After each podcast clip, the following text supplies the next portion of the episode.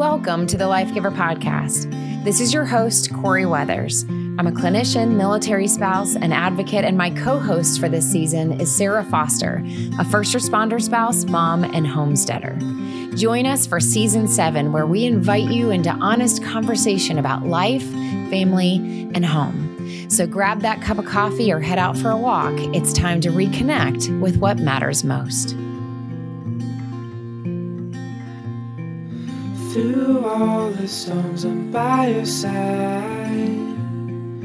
Through days of warmth, I'm by your side. Like the stars and the moon in the nighttime sky, I'm by your side. Welcome to the Life Giver Podcast. This is your host, Corie Weathers, and I have Sarah with me as well. Hello. Hi, Sarah. Great to see you. I get to see you. Everybody else is hearing us. Um, but we are pretty much in the middle of season seven, um, talking about um, all the many ways that we can reconnect this year in 2022. And we knew that this was going to be an important topic, which is what does it mean to reconnect with your faith, with spirituality? And so this conversation is probably going to lean a little bit more faith based, but I'm going to encourage you guys to stick with us and listen because it's not just about one particular faith as much as it is about, I think, in the service population, the many questions that come up about our faith, the role that spirituality plays in the overall health of our mind and our marriages and our relationships and, and ultimately our soul. Um, if you've been following the Life Giver podcast for a while, there is an incredible series that I did with Chaplain Timothy Mallard on moral injury. And I'm going to encourage you to maybe after you listen to this episode, and we'll put the links in the show notes, but to go back and listen to Timothy Mallard's three part series on moral injury because it's it's really a good explanation of I think what it's like to go through the service lifestyle and do the things that we are asked to do as families, but also as service spouses. Um, and the very very difficult things that civilians um, aren't usually asked to do or don't think to do or don't consider it their job to do. And um, they're really really tough things that we're asked to do and that affects our soul.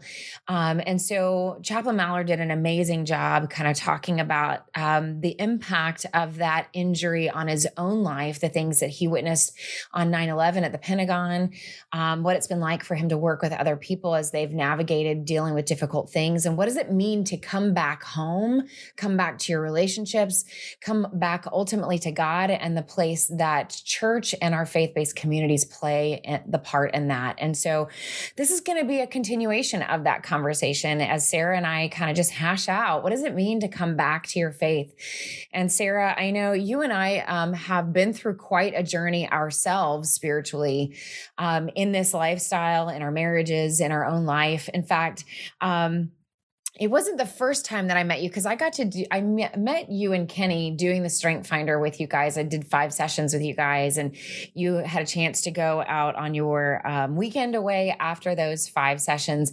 But then I met you at the Empowered Spouses Retreat, and um, I remember you and I had uh, just several conversations about how do you integrate our faith into this lifestyle um, especially when it can be just a very rough lifestyle. Do you remember mm-hmm. some of the conversations that you and I had? Yes, I do. I think there's even like a photo of like you like in your mode, like of like counsel, like speaking truth, and I'm like bawling. Like I just had this terrible cry face. I'll have to send it to you. but I remember that conversation, like in what we were talking about of just that where I was at that time in my life of like, and I think I shared this some, I know I've said this before on on one of the podcasts that we've done through the years. It might have been Where's God in the Dark Places, the Sunday special we did. I'm not sure, but I mm-hmm. definitely was at a place in my life around the time that I met you of like the nice little neat clean box that can sometimes come from like a church maybe community or just the atmosphere or like this is what it means to live out your faith. It just was not meshing with the mm life that we were living. And it was like a really yeah it was a really hard time like because i was trying to force i wanted to stay in the box because the box felt like nice and safe and like predictable. Um, but the life was constantly pulling me out of the box. And the question that i was kind of finding is like what what really defines faith like what really is living out your faith um, and is it this nice neat little picture or is it a lot messier which it, it, I ended up deciding that it's a lot messier, but it's a lot more rewarding, I actually think. So, well, and I think yeah. part of your wrestling with that initial question was also it was the first time that you were surrounded by other spouses from the service lifestyle and and please you know please correct me if I'm putting words in your mouth but I think it was kind of this experience of community and fellowship and connection with these spouses that you had not really had anywhere else. And maybe i'm putting words in your mouth because that was definitely my experience coming into the military was the first real experience with community and and humans being just awesome to each other um, was in the military community. So am i putting words in your mouth or was that part of it I think my husband experienced that first. That that was really like the conundrum at first of like, so I didn't necessarily set out to do this, but when you know I came into my faith in my early 20s, literally right before we got married. And so then um, I sought friendships in the church and um, I did a lot in the church. And then I started staying home and homeschooling. And there were uh, there was a big group from the church. So I had this great support system on that side. Whereas my husband struggled to get integrated at all um, and find his role um, even in that. And even if he, in, of course, in that scenario, it's always about just serving the, the institution. And he couldn't find how to serve because he was constantly unavailable. And then also, though, he's finding a, a, a deeper level of like intimacy for oh, this is not a word he would use, but it's a deeper level of intimacy with these guys that he has on the team. And so as I've so it was really about me kind of seeing like, oh, I can there's this other group here that can offer me something or that has something that I need um, and that they need from me. And um and and starting to branch out and go to those places which th- my church world would have been like it can just very easily get like stay in your bubble mm. and and what I've found since kind of stepping out of that and and trying to invest more in the relationships that are not necessarily faith based, faith based, they're just based in this lifestyle, um, is that there is a depth of understanding um, that I have found in very very small pieces, but is not like broadly pouring out of a building you know like yeah. there it isn't people i do have good friends that are not in this lifestyle but they're I understand more and I see more as we move through this because that was seven years ago, I think five, six years ago, um, when all this was happening. And um, since then, I, I understand more. It used to be kind of hurtful or alarming to me that Kenny was finding closer relationships with people who really didn't even share his faith. When, as in faith, we're told that that's supposed to be the closest thing. But there's a secret sauce that these people have in that they actually can they look evil in the face and a lot of mm. people in the building don't Oh, so well said. And we're so, gonna we're gonna have a whole other episode on community, and they kind of go hand in hand. Like, um, because mo- for most of us, our faith tradition, whatever your faith tradition, usually involves either service to others or um, worship with others or um, attending whatever service you do with others. So there's like an element of um, an outpouring, like there, whatever you kind of, whatever is in the well comes out the bucket, right? Is that right? Yeah, that's right. And so it didn't sound right at first, but like there is a spiritual component of how are we taking care of our soul or our heart um, and centering ourselves and what do we center ourselves on? And then out of the outpouring of that comes connection and community and service to community. And so um, those two really go well together. And so we're going to have another episode on community. Um, but I, I think you said that so well. And it's, I was thinking as you were talking that I'm going to speak in generalities. And so everybody's journey is different. But I wonder if it's very possible that a spouse's, what I like to call the supporting spouse, the spouse's experience of spirituality looks different and the needs are different than the service spouse's experience of spirituality. Because, like you said, for a lot of our service spouses, both first responder and military, for many of them, the I would say the more um, experience they have with evil, the more experience they have in combat, or the more the closer they are to death, the closer you know the death of someone else or their own, um, the more they kind of have the temptation to put spirituality at arm's length because it does something i think internally in your soul and it's like how do i then commune with these other people? Like you said who don't face that kind of evil and they start to feel this I feel different, I feel other. And then you have the supporting spouse who isn't necessarily, unless you're a dual service couple, you're not necessarily facing evil every day. You're not going through the same experiences, even though you vicariously, you know, are living in the lifestyle. There is a different set of needs. There's a different journey. There's a different um, I don't know, there's a different response and need for spirituality. And so I wonder how many couples have an internal struggle of one spouse that is craving, desiring, needing to be a part of um, a faith based um, community or spirituality in their life or ha- sharing that intimacy with their spouse. And then maybe their spouse not necessarily wanting to draw close to that because of their internal struggle. Mm-hmm. Yeah, I think it's probably pretty common. But it's, I think what's so interesting though is those that want to put it at arm's length or think that they're different in reality, like they're, they can sometimes be closer to the truth than those who have created a life that insulates from reality. Like, it, does that make sense? Like, it's just very interesting because, um, you know, I think about even like in a service, uh, I have a friend who worked hospice for many years. And when you watch so many people literally leave their body, like you can't deny there's, you, there is no longer like, you have to then come face to face and reconcile like what is that? Where are people going? Like how come some people it's very volatile and dark and how come some people it's peaceful and calm? Like you whereas like me not being in that i could say nothing exists after this and it's easier for me to say that because I'm not watching people leave day in and day out. And I think it's similar to like the communities of like in the church community, it can be easy to say, like, we just believe the best. Love believes the best. Like, you're like, well, hold on. Like, there's a whole lot of evil.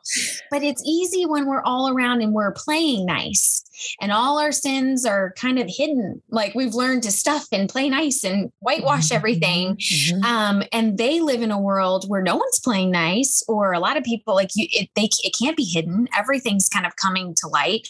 And so now they're faced with a decision of what does this mean? What does this mean about mankind? What does this mean about after you know they actually are closer sometimes i think to the truth than those sometimes that have insulated them so much in niceties or theories does that make sense oh yeah oh yeah and so i think you know coming into the military lifestyle eh, i mean it challenged every um discipline that I was ever taught in my faith. I mean, mm-hmm. when we went through that first deployment and I'm you know, wrestling and wrangling these two small toddlers by myself, like trying to find time by myself to have like independent spiritual time that's for my soul. Like I would have to get up. It's like, and my kids were the kids, of course, that get up at 5 30 every morning. They were not the kids that sleep until 10. So, you know, and, and at night I'm too tired, right? So it was a really big challenge for how do I have this relationship with God by myself? And then even trying to stay connected to a church at the time was challenging too. Like I remember Easter, you know, during, I think I've shared this on the podcast before, but Easter service like did not happen during that deployment. Like I tried my best to get those kids dressed up and do our Easter baskets and show up for service only to arrive there by myself, like just desperate for childcare. I really didn't care if I even had an Easter service at that point as much as I needed the childcare. And I got there and they had changed the services for Easter morning and I missed Easter service. And so then I had to like come home after all of that effort of getting everybody dressed up and I just cried. Like I was not going to have like your Easter brunch or your Easter lunch because that means I have to make it. And I know that that doesn't even probably have to do with anything that Easter is really supposed to be about. But when you grow up with here's all these traditions that make um, these moments like that ground your spiritual moments or ground your relationship with God. And I felt like that was just one example of many of the traditions that I had to and continue to have to rewire. Like I had to decide that day that my spiritual life, that Easter had to be something that wasn't necessarily dependent on the building or the people that day or the kids' attitude or whether or not I was serving, you know, whether or not we even did Easter baskets. Like I had to like reframe all of that and my and so many other examples of that. And so I think this lifestyle for me moving a lot I've had to move so many times. We have not had a church home in over 20 years. And I can't even begin to tell you the impact that that's had um, on our life, on my life. And so I think it's important for us to talk about what is the role of spirituality in our lives in order to reconnect with it. Because for many of us, traditions and disciplines really was what grounded us to that faith or grounded us to spirituality. And this lifestyle can very quickly sabotage those disciplines and those traditions and make us ask some really tough questions. And if you've not been through that before, COVID definitely was the beginning of that, I think. Does that make sense? I don't know, Sarah, from a first responder perspective, you maybe haven't had to move quite as much, but how have you had to be challenged in your perspective of what faith was or how it represented in your life, if that makes any sense? Yeah, it has. it, it is different in that um, we were a part of a of a gosh, I really struggle, especially, and we can get into this. I'm fine with sharing it, but like we left our church um, during COVID. It wasn't because of COVID. It was because, because of not biblical teaching. But we left after being there for um, 13 years. So we had this home church. We did that. Like we and we um like kind of like did all the things they asked of us as far as like, hey, you're a new member, and so this is what you should do. You should get plugged in, and you should do small groups, and you should lead. And we did all of those things um, for a long time. But so even though I had that consistency of like, I regularly attend this place, and I know these people associated with it, um, it still was being sabotaged in that I did Easter services by myself, you know, because holidays and weekends and all that stuff doesn't matter, and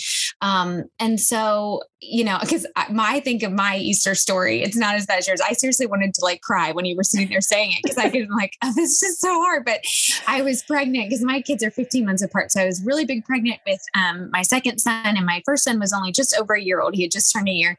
And I literally, I don't even know if you know what these are, but they're like Gerber's used to make these. We called them purple puffs. They were like these little rice puffs, but they were grape or purple. I don't know Luke loved them. And so I just shoved that kid full of purple puffs the entire time so we could sit there. So I don't know what was said. I don't know, but I was there, you know. Like, but, yeah, but it was that came with its own thing of like my tradition was like we should all be here. And what does that mean if so if I'm doing all the things and jumping through all the hoops that that could be defined as growing like i'm growing in my faith because i'm doing everything that's required of me and so then mm-hmm. what does mm-hmm. that mean for my husband who is missing it who's yes. not serving like it means that it, that means that he's stunted is that what that's is that what you're saying and so i think uh, that challenge is real like both from the, the military side and then even from the first responder side of like when you don't fit in to what they define as growing or community or whatever um, i just kept thinking to myself listening to you, I'm like, yes, that's so hard. Like the things 20 years not being able to do some of those things. But I also think, what a gift because you're closer to the truth, which is that it's not always in those things, you know, which I think we're going to get to. But so, yeah, it's hard. But it also has been such, I'm so glad that mm-hmm. um, I'm thankful for that how would you say i guess a perspective of like being able to be yanked out of that mindset because i would have loved to set up shop there yeah. But it you're kind of missing the truth, some of the truths. It's yeah. not that those things are bad, but they, like you were saying, they don't define spirituality and they don't even define whether or not you're growing in your faith. It actually can be a wonderful, like, again, like whitewashing, like, look, I'm doing all the things. I really don't have much faith at all, but I'm doing all the things. like, you know, so. Yeah. And let me, um, go back to one of the first things that we said i think on the first episode where we talked about front front porch conversations because when i was referencing matt talking about front porch conversations um, during a talk that he gave it was actually a talk on like overall spirituality um, and not necessarily talking about one particular faith. And so one of the things that he said when he used that metaphor he was kind of saying hey all right here's the deal we're going to talk about the importance of spirituality in your life. And there are certain ways that we can have this conversation. And so, on one hand, like we want to be able to have this high level conversation as if it's a front porch conversation, meaning like your neighbors can gather and everybody from different experiences can come together and we can have a front porch conversation about the importance of spirituality. But we, let's all admit that there are other conversations that we could really kind of dive down the rabbit hole and get into like really um, specific kind of um, conversations about spirituality if it was a dinner table conversation or a living room conversation that we had much more time to really unpack all of it.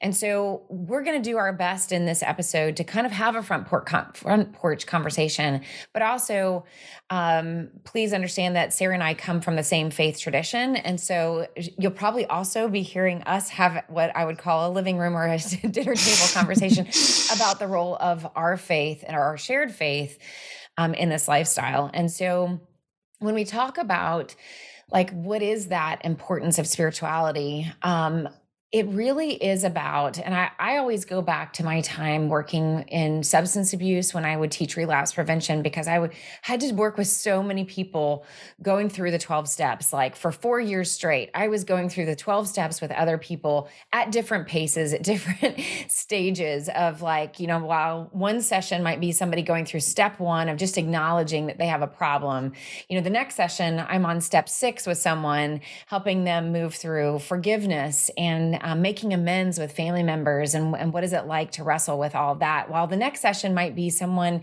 exploring like what do i believe? Do i believe that there is a higher power? Do i believe that there is something outside of myself? And so i just grew so much during that time and that was before i even entered the military um, lifestyle. And so when i think about the importance of spirituality i kind of go back in my mind during that time of the 12 steps because it was really um, impactful for me to see to examine my own faith or these stages of going first of all step 1 is realizing all right and anytime and this is across the board humanity like anytime we as human beings try to do it by ourselves we're going to hit a ceiling of our own strength, of our own abilities, and we're going to hit a ceiling of capability um, or a, of strength even. And if you've ever you know speaking to supporting spouses out there well i guess it's actually to everyone regardless. I think we've all experienced whether it's a deployment or through whether you're a deployment at home or deployment um, abroad or whether you have been out working a shift that went that was just it asked a lot of you. Like i think we've all experienced our own personal limit you know? And that's what i think brings us all together in this lifestyle is that we've experienced some level of difficulty and suffering that requires us to go wow i cannot do this by myself. I need someone to help me. Like you know so far, Sarah, so many of our conversations, even this season, has been about like when I hit my limit, what will I do? Like we've already put out the episode on being proactive and not reactive. That was a lot of like, okay, when I'm like leaning on my own strength and my own ability, I'm going to get tired and exhausted and react in ways that I don't want to react. And sometimes being proactive is reaching outside of myself and realizing I need help. Right. And so I love that about like the first step of realizing every time I try to do this life by myself, I hit my own limits and it starts to kind of self destruct, like out of exhaustion or isolation or I'm just tired. I can't do it anymore. I need parenting tools, marriage tools. I need I just need help. And I think that's a very important step in in anything that we are trying to do, whether it's spirituality or not, is just realizing I have limits. And to admit that we have limits means to admit that we as human beings are not gods.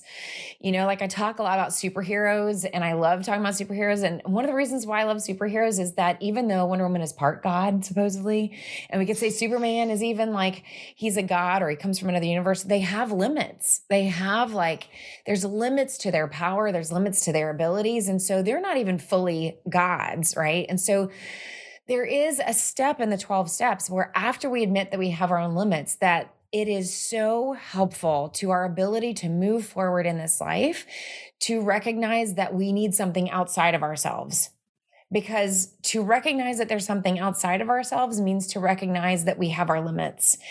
And so there were some that you know, if you have a background of a faith system, a faith tradition where there was um, a God that you, that could that you could look to, that was bigger than you, that had um, abilities that were bigger than you, that that is like a step that we have to acknowledge that there is something outside of ourselves. But there was many people that I worked with that were just scared to go that direction, and the first step for them was at least acknowledging that community was the next step that they could step outside of themselves and look towards that.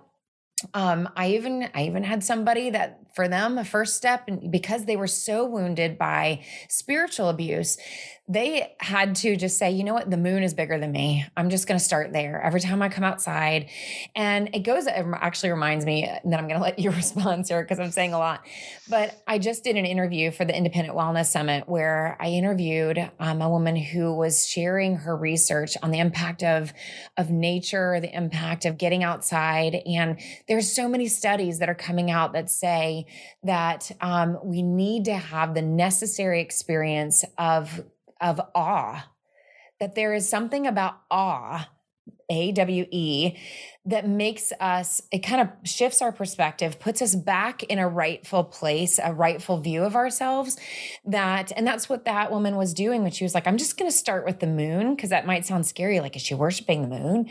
But it's really about like going outside and for her to recognize that there is something bigger than her um, and maybe something that made that that's bigger than her and it's that experience of awe to realize i'm actually so much smaller yeah. than i sometimes think that i am and so i need to recognize that if i'm that small compared to the grand canyon or that small when i walk into a, th- a cathedral there is that experience of awe that puts us in a rightful place what I hear you saying is I hear the progression of you're right. Like um, the first step being that you need the ability to recognize that you your own limitations um, because you are in theory like and that's what we are even trying to do as a side step in like our homeschool approach of like question everything. We don't want you to just like back to us, question it, like walk it out, walk the logic out.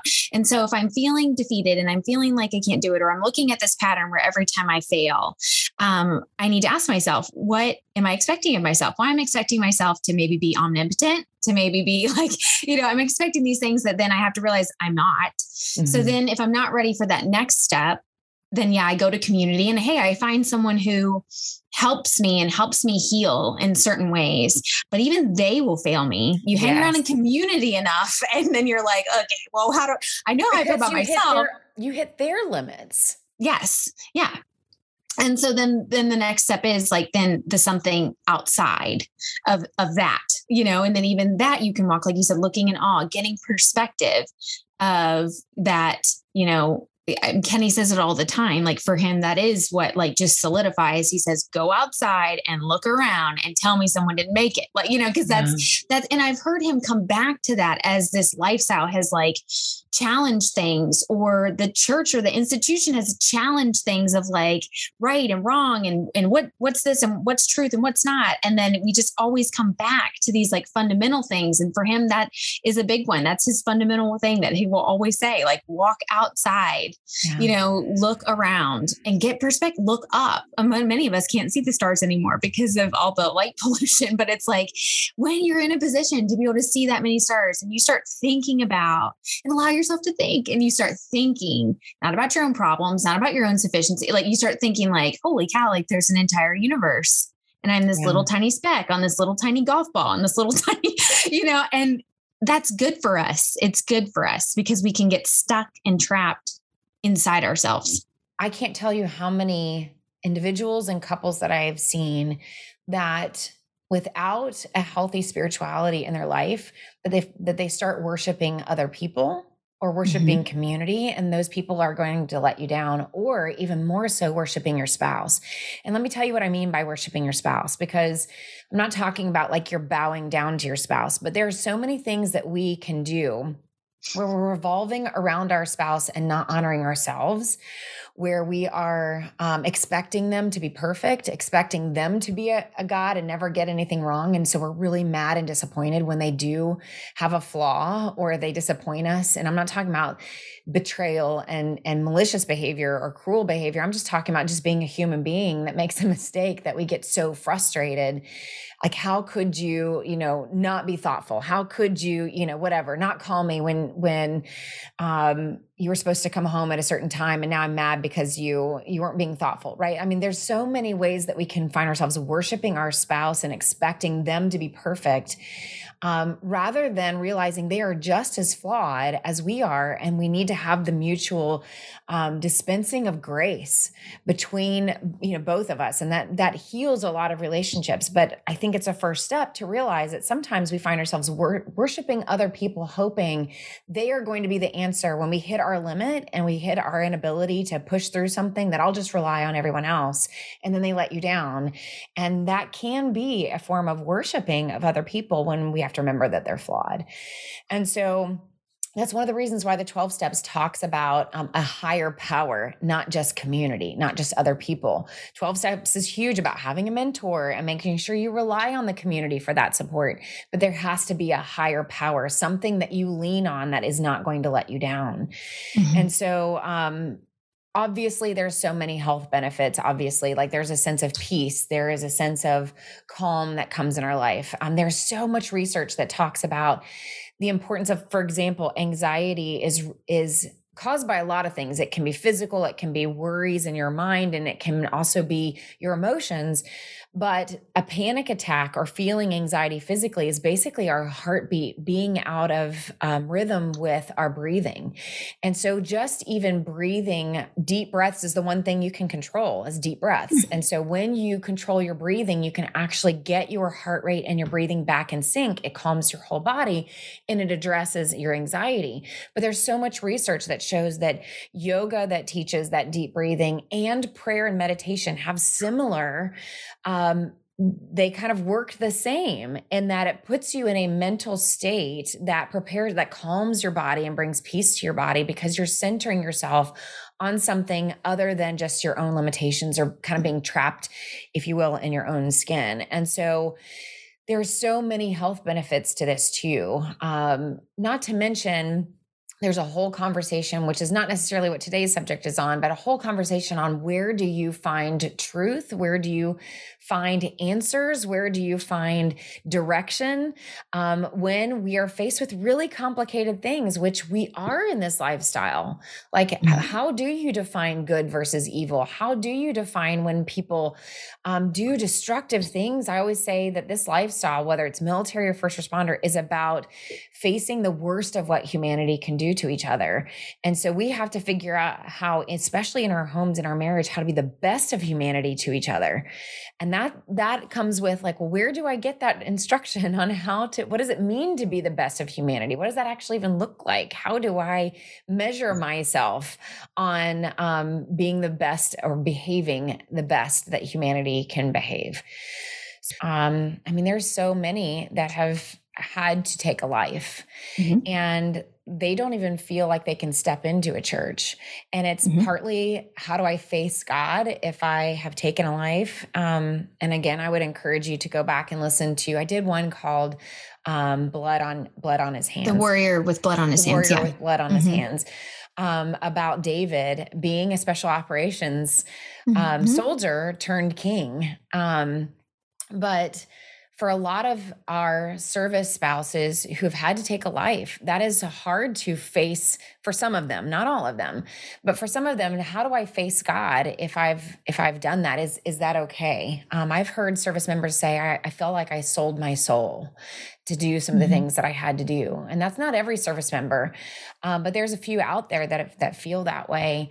Um, and separately, there are those, it's one thing to face God, it's another thing to face others, like you were talking about in, in those faith based institutions that may not understand. Um, or you look different. You look different than the rest of the community. And how do I join this community if you if I've got tattoos and I dress differently? And um, this lifestyle sometimes doesn't necessarily. It isn't. It's a very gritty lifestyle, um, mm-hmm. which is what I love about this lifestyle. It's so gritty. and so for some of you, you live and you think and you've experienced a very gritty journey. And so how do you walk into what feels like a very pure sometimes holy space if you feel like you you live a very gritty existence that's very difficult for people. Um, so i think that there's a lot of questions that we might bring to you know how do i reconnect with my spirituality when my faith tradition might have scripture or might have um, a doctrine that has very strong statements about what it means to take life, what it means to um, sin, what it means to, right? And so I think one of the things that we're here to say, I think Sarah and I can both say, is um, that's why I would say definitely go back and listen to the episodes that we've mentioned already because it will help you address some of those deeper questions which is, you know, this is a lifestyle that I believe people are called to. And it's a lifestyle that if we didn't have it, there would not be justice, there would not be order, there would not be um, consequences that have to be in place um, for everyone to live in some kind of peace and safety. And so it is a calling that very few people can respond to that calling, and it's an honorable calling. And there's plenty of, I think, in almost faith, every faith, not all of them, but in almost every faith tradition, there is some element of the importance of justice, the importance of um, order um, and how to keep that order. And so I see it as a very high calling. And in every tribe, going back to every faith tradition, there's also been warriors that are part of that tribe. One of the things that I feel like a whole other conversation, maybe we can touch on this on community when we talk about that, Sarah, but a whole other conversation about how do you welcome a a warrior back into the tribe, back into the village, because that's something we don't do very well anymore. And so kind of transitioning into how do you reconnect with your your spirituality again? Perhaps it's something that you since covid have kind of like you're trying to you're having a hard time re-entering back into um, what does it mean to g- get back into some order or spirituality in your life? Um, but i I loved that conversation with um, Chaplain Mallard because he said something that I had not really thought of before. You know, oftentimes we think about like if if I'm going to become more congruent with my soul and kind of come back to spirituality and align myself back to my faith that I should just go straight to God, right? Straight to that source, straight to that higher power. And that's how most of us probably would answer that of like, you know what? I feel disconnected. I feel a lack of peace.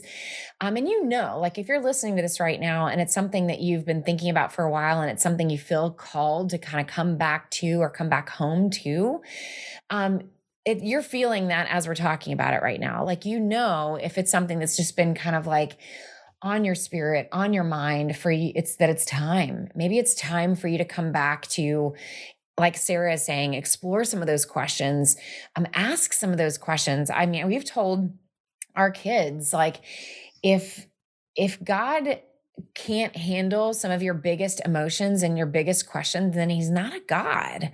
Mm-hmm. Um, I mean, he's able to handle all of that. Um, I mean, Job, I, I even said this to Matt. I was reading through Job recently and and it occurred to me, you know, God didn't answer Job. If you're not familiar with the story of Job, so much suffering, so much loss, so many, so much of his community even letting him down. But you know. God, you know, God didn't answer any of his questions of why. And some of somebody's listening right now going, I can't reconnect with my spirituality because I feel so let down by people, so let down by people that I thought were close to God um, so let down by life and so let down by God Himself that you've been going through medical crisis or a marriage crisis or a parenting crisis, and you have said you've kind of equated all of that as on God, and so therefore I'm not going to draw close to God because God therefore must not love me because of all these things that are happening in my life, and so I'm writing Him off. And it occurred to me the other day when I was reading Job, you know, God didn't answer Job until he was at a breaking point And that hmm. wasn't punishment on Job. It was, I think, probably because that's when Job would actually listen, that he was going to be mm-hmm. ready to listen, that it was actually when he started to break, when everything, including the community around him, was starting to break down and not able to give him the answers. And he held on so strong until even the community around him started to fall apart that he finally broke and took his biggest questions to God and his biggest anger and frustration and disappointment to God. And that's when God actually answered. so, somebody out there I know is wrestling with, I can't reconnect with my spirituality because God has let me down. People have mm-hmm. let me down. Life has let me down. And so, therefore, I'm going to write off this higher power. When I'm here to say, like, if God can't handle that, then he's not actually a God. Mm-hmm. So, Sarah, thoughts on that or something else? I just keep thinking like the picture that we're talking about is like kind of like what you said, those steps. And if we just like shrink them to three, like my limitations, my community's limitations. So I need to go outside of my community, which leads mm. to something higher, which should have, which still has limits, right? Because that thing higher than me gets to set limits. I'm higher than my children and I set their limits. We set a bedtime. We set a, so it's that higher thing has to have some form of um, like authority in that I'm looking to it as that I don't have the answers, but this thing will, like this higher thing. Um, and so I think it is interesting. That's what I've been thinking is I feel like for us, you know, we kind of did need to do more of the, if we go one, two, three, one being self, two being community, three being higher power, we went one, three because yeah. two pissed us off. Like, you know what I mean? Like, because yeah. two community hurt us. So thank thank God that I find refuge in God because community yeah. is hurting me.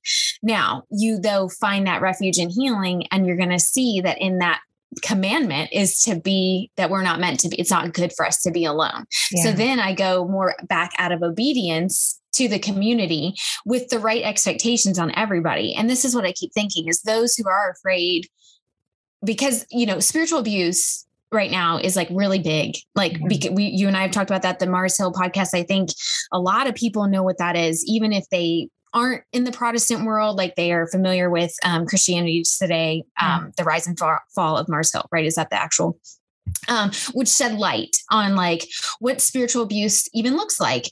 Um, and you know, when I first heard that word like years ago, I remember kind of thinking like, I don't know about spiritual abuse. Like I think we're like kind of labeling everything abuse. But then the more I really thought, I'm like, you know, misusing, mm-hmm. you know, in this case, misusing scripture, misusing God's word, misusing your um authority like or or or authority that you've given yourself or maybe others have given to you doesn't mean it's necessarily correct authority. Um, it is abuse and it is manipulative. And then when you're hurt you do have to untangle that. And so i think we the untangling belongs to that people. This is what i thought a lot about because there's been a lot of stuff over the last few years of like that in especially in christian communities even with covid. And i'm not going to say which side but either side has said that's not showing jesus that's yeah. not very loving. Like, yeah. you know, like, yeah. and I just keep to myself, okay, like there is a part of us that has to, um, that I, like I just said, we submit to something higher and we should be known by our actions and, you know, we should look different. Um, however, I'm mm-hmm. going to fail you. Mm-hmm. I may even be making the wrong decision. I might be trying to make it from the right motives, but if you're looking to me to like be the light of the world, like well, you're going to be really disappointed um, because I'm not, you know. And so I just, mm-hmm. even that whole notion, just we want to make anecdotes and boxes of this is what it means in our everyday life.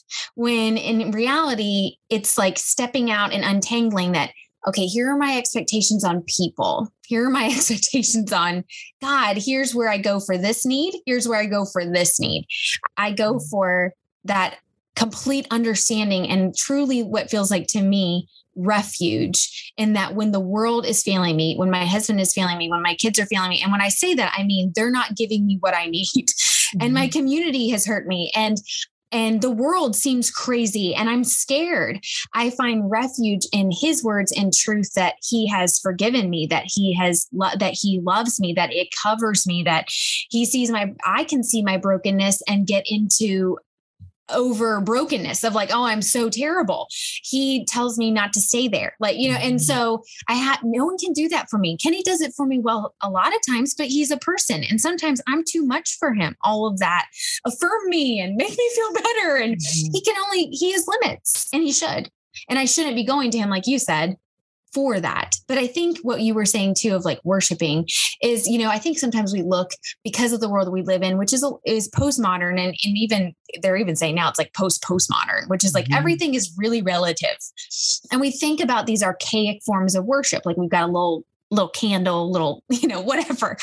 The fact is, what you're speaking to, what science is showing, what research is showing, is that there are these elements to us that we will worship something yeah. It's how you define worship. Worship is what you elevate as to be your source. So if you're looking to yourself to be your source, you are in fact worshiping yourself, which means you're yeah. demanding that you be a god, which is why you feel burned out because you are not.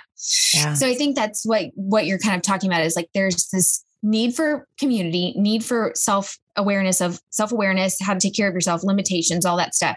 And there's also this need to recognize that part of us, when we look at us to be self aware, has a piece that is always searching for God. It's searching for something to fulfill it and it's getting disappointed yeah. by all the things that it sees, you know, if it's looking in the wrong places. Oh, yeah, so good. And so that that reminds me cuz I didn't say like what it was that um, Chaplain Mallard said that surprised me, but it goes exactly with what you're saying, which is uh, in some way, when we talk about reconnecting, it is like about how do I go to God as that source, right?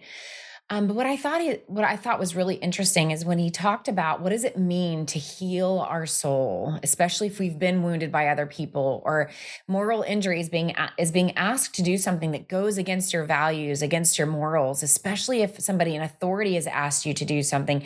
There is there is spiritual injury there is um, i think a, a, community a soul injury and then there's moral injury and i think any of those injuries to our soul whether it's we were asked by authority to do something that goes against our values and so how do i wrestle with myself and my relationship with god like did i do something that is so wrong that God will no longer accept me. And then it's also wrestling, like you're saying, with man. Like, how do I, how do I heal this deep wound um, about community or about other people. And so that can also happen in our marriages. But I know that there are also people that are listening right now that maybe you reconnecting with your spirituality is something that comes very natural to you and you feel off like after about a week and you're like i got to get back to god and get back to my my spiritual center and it's very easy for you and then perhaps you're looking at your spouse or even a child that you have a teenager an adult um, an adult child and you're you're seeing them wrestle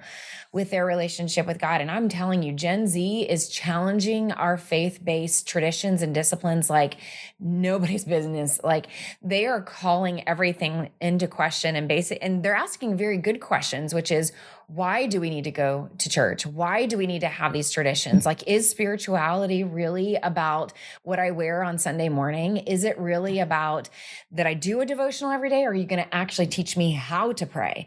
Like, they're asking yeah. some very yeah. important questions about this authenticity of like, I only, they're saying, I only want to be a part of something that is genuine and authentic and on a deep life change level. Because all of y'all out there that are doing things on a surface level, I'm not impressed with your attitude. That's that's what they're saying.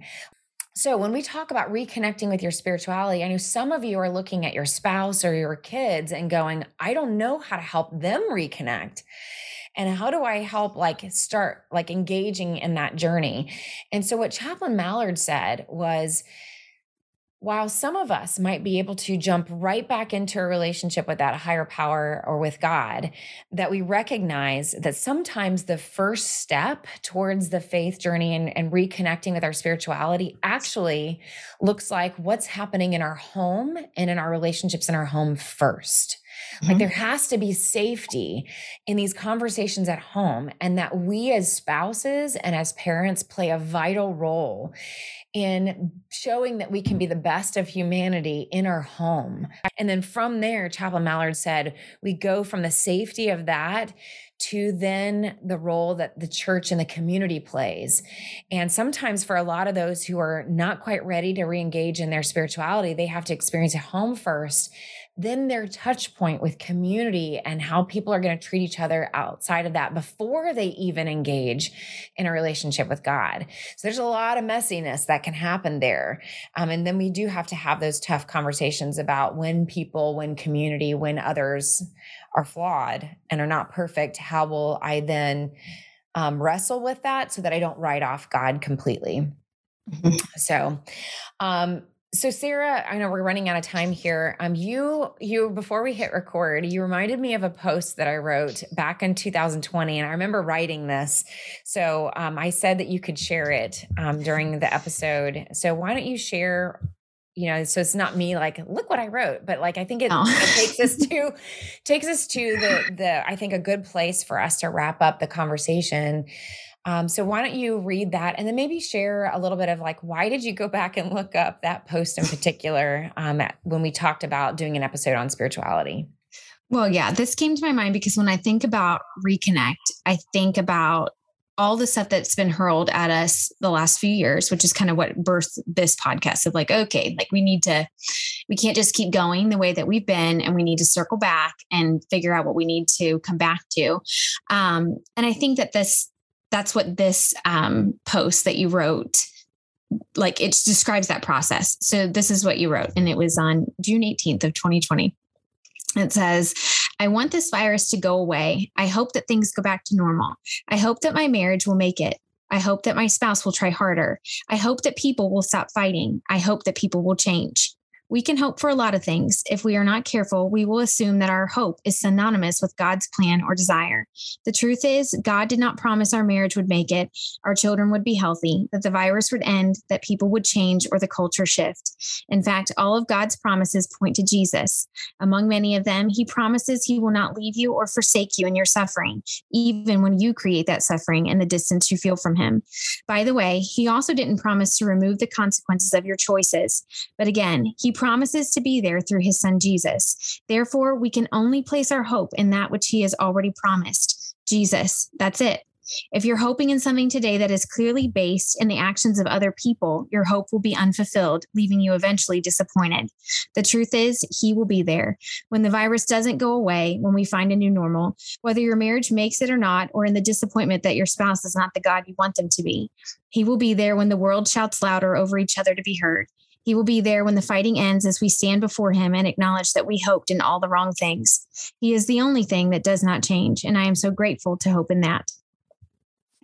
And, you know, first of all, it's my job to stalk you, to figure out what you're doing and what your content is and all that stuff. So I um I came across that eh, actually months ago when we were I was doing something for you and I was just looking at your posts and just thinking of things. And um I read it. And of course, honestly, if you're just like asking me why I even came, the first thing I thought is I'm like, this is why I love you because you were the first gateway to this other life for me where it wasn't in a box and it wasn't sterile and it was acknowledging the suffering and the pain that I was seeing in this lifestyle that I was living in my own life. Um, and just this ability to um, be patient and kind to those who maybe don't necessarily maybe might even think all of that is just a bunch of crap but like still like you have the boldness to say it um, and to believe it. And i think that is when we even talk about spirituality or when we talk about when you're saying like gen z is challenging things and they want to see authentic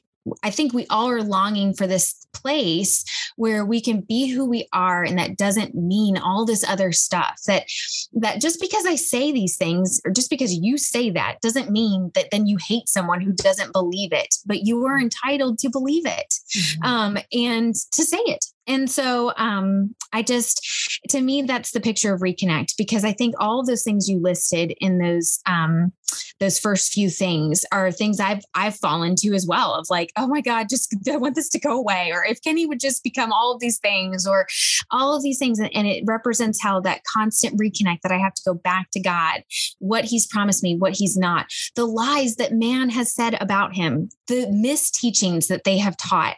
Um, we didn't teach or we didn't touch on it, but I really, I, it keeps coming back to my head. And I just want to say it. You know, one of the things we were studying this year were the 10 commandments. And, you know, um, and I think you may have addressed this in the warrior with blood on his hands, but you always hear, thou shalt not kill, thou shalt not kill. Mm-hmm. And a lot of service people, you're right, they wrestle with that because they've had to kill.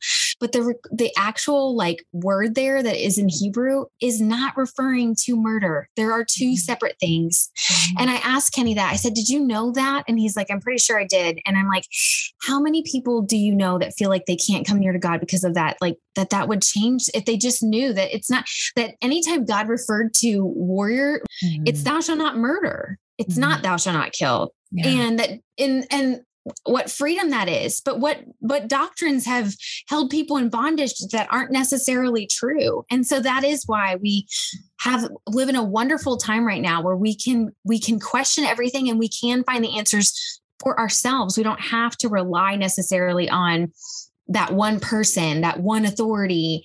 We have the tools and capabilities to find out the truth for ourselves and to seek and ask and and to dismantle maybe some of the lies we've picked up along the way. And I know that that's what my journey has been like, especially these last few years of just dismantling traditions that were entangled with what defined faith and they weren't the same. And you know, so I don't know. I love that post and I love you. And that is why I love you because of just the way you speak truth oh, and just who you are. You. I didn't I didn't know you were going to share that when I said. No, you did not. I brought this up. I Corie did I, not Corie did not approve this message. I just made it up.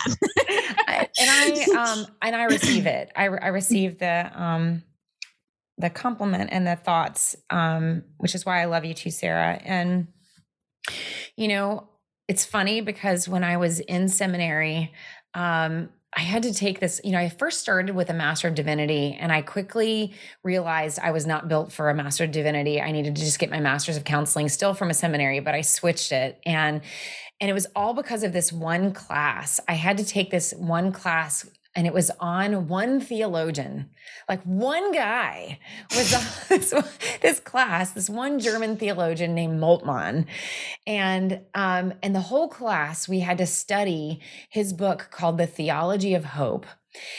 And i had a nervous breakdown because of this class because the whole book was translated from German to English, so it was still kind of broken, and yet it's doc. It's like theology, and it's just really hard to understand. And it was on a deep. I mean, I'm a deep person, but like when we get into like really deep theological stuff, like, and it's translated from German, I was struggling. I was on the struggle bus for sure, and I pretty and our and our marriage was going through a very difficult time in the beginning years of our marriage. We we're very public about that. It was also during that season.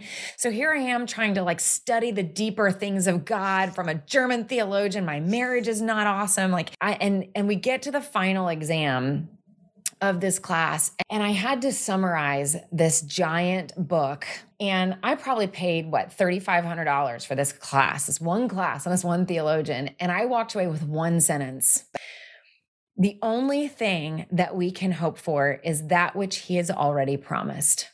Mm-hmm. That's it.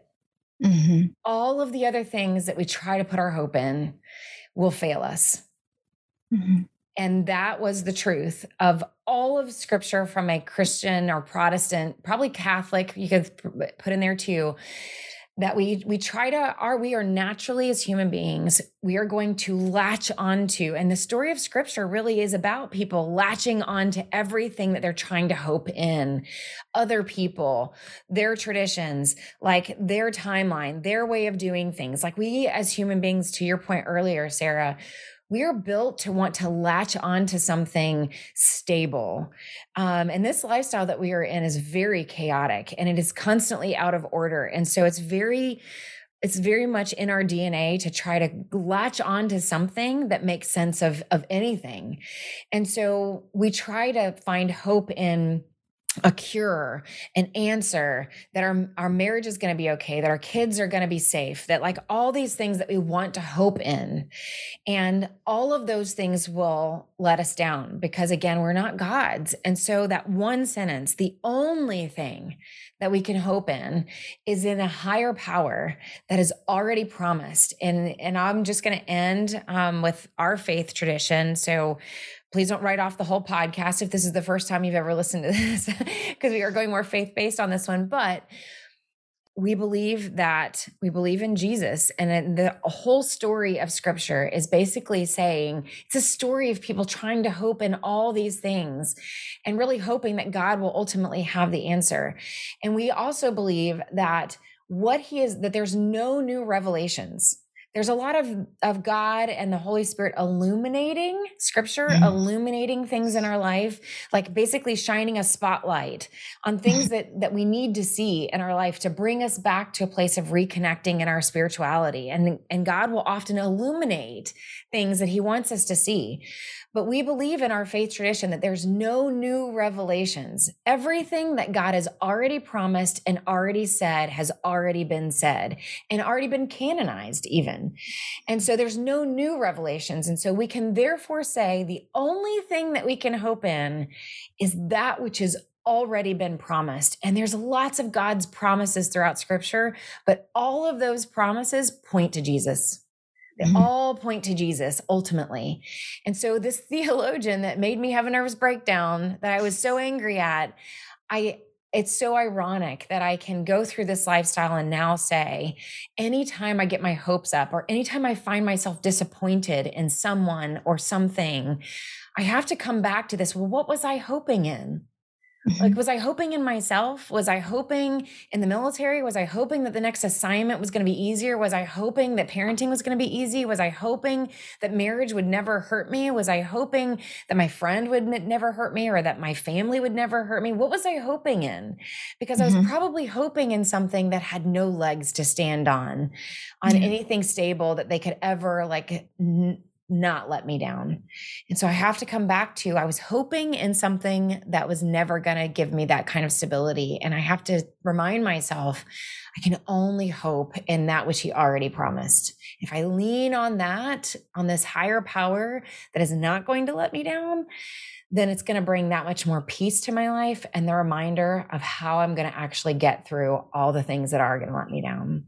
Mhm. So, Sarah, I'm going to let you close us out. Um, this has been a wonderful topic, a heavy topic. Thank you to those of you who stuck with us through the whole thing. Um, it's a necessary um, topic when we talk about reconnecting with what we need and how to center our lives. And so, what would you say to someone right now who is really like, I know I need to reconnect? in this area of my life and I have a lot of uncertainty about it, um, maybe a little fear about it too, but it's just something that's on my heart. What would you say to them? I think it's kind of the same sentiment that we've been saying throughout this whole series is it's never too late to start and you just start simply and you simply start. And and I think that was one of the things that I wanted to say too is you know we are all in a process and I'm thankful for that because like I said, you know, these last few years um being in a position where things were really challenged and I was forced to find it out for myself. Um, what I there's who God says he is, and then there's what man says God is. And we and sometimes those two are correct and sometimes they're not. And having to dismantle and find out truth. I'm thankful that I knew the whole time that God wasn't mad at me that I was getting it wrong or that I had gotten it wrong. He was thankful that I was trying to get it right, you know, in that I mm-hmm. was, and so your step may be small, but it's still a step in the right direction. So even if it is like whatever that first step might be, wh- whether you're more like a one three, like what I was saying earlier, you just want to you just want to bypass people and you just want to sit and Mm. find those questions, find the answer to those questions yourself. And you're having a hard time trusting people who even in their spiritual authority, like I totally understand that that Mhm. concept of I don't trust spiritual authority. Um, you have the capability to find those truths and begin in prayer and begin in, in just speaking to him and begin in um, reading the you know the bible for yourself. Like that i went through a period of that where i didn't listen to anybody. I didn't want to listen to anybody's teaching on anything. I just needed to get context and i needed to figure out what was being said and i need to ask god to strip all away the the Mm. the false stuff that had been in my head for so long. Um and so but maybe that's your first step or maybe your first step is you can't do one three and you need to do one two and so you're going to go back to that community or you're going to start to realize even your first step is i have my own limitation. So what does that mean?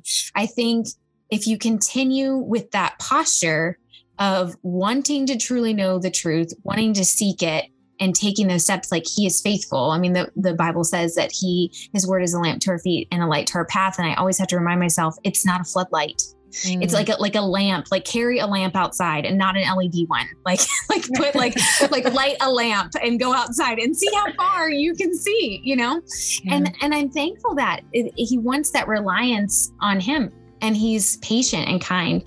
And so, whatever that first step looks, I would just encourage, I think that's for, it's different for everyone, but to take it and to know that you don't have to have all the answers and you can know that you're even messing some of it up. But just take that first step you know like we it's it's the whole point of reconnect. Take that first brushstroke and is it going to be solid and you know perfect? No. Mm-hmm. but you know are you progressing? Are you moving towards something beautiful? And is there beauty in that process? Yes. Thank you for listening to the life giver podcast. We keep things pretty simple around here and don't include sponsors so that you can get our focused attention so please subscribe, leave us a quick review, or share it with other service families you know. If you would like more information or want to connect, you can find out more by going to CorieWeathers.com or life-giver.org for tons of content and resources and encouraging you to create more margin in your life as well.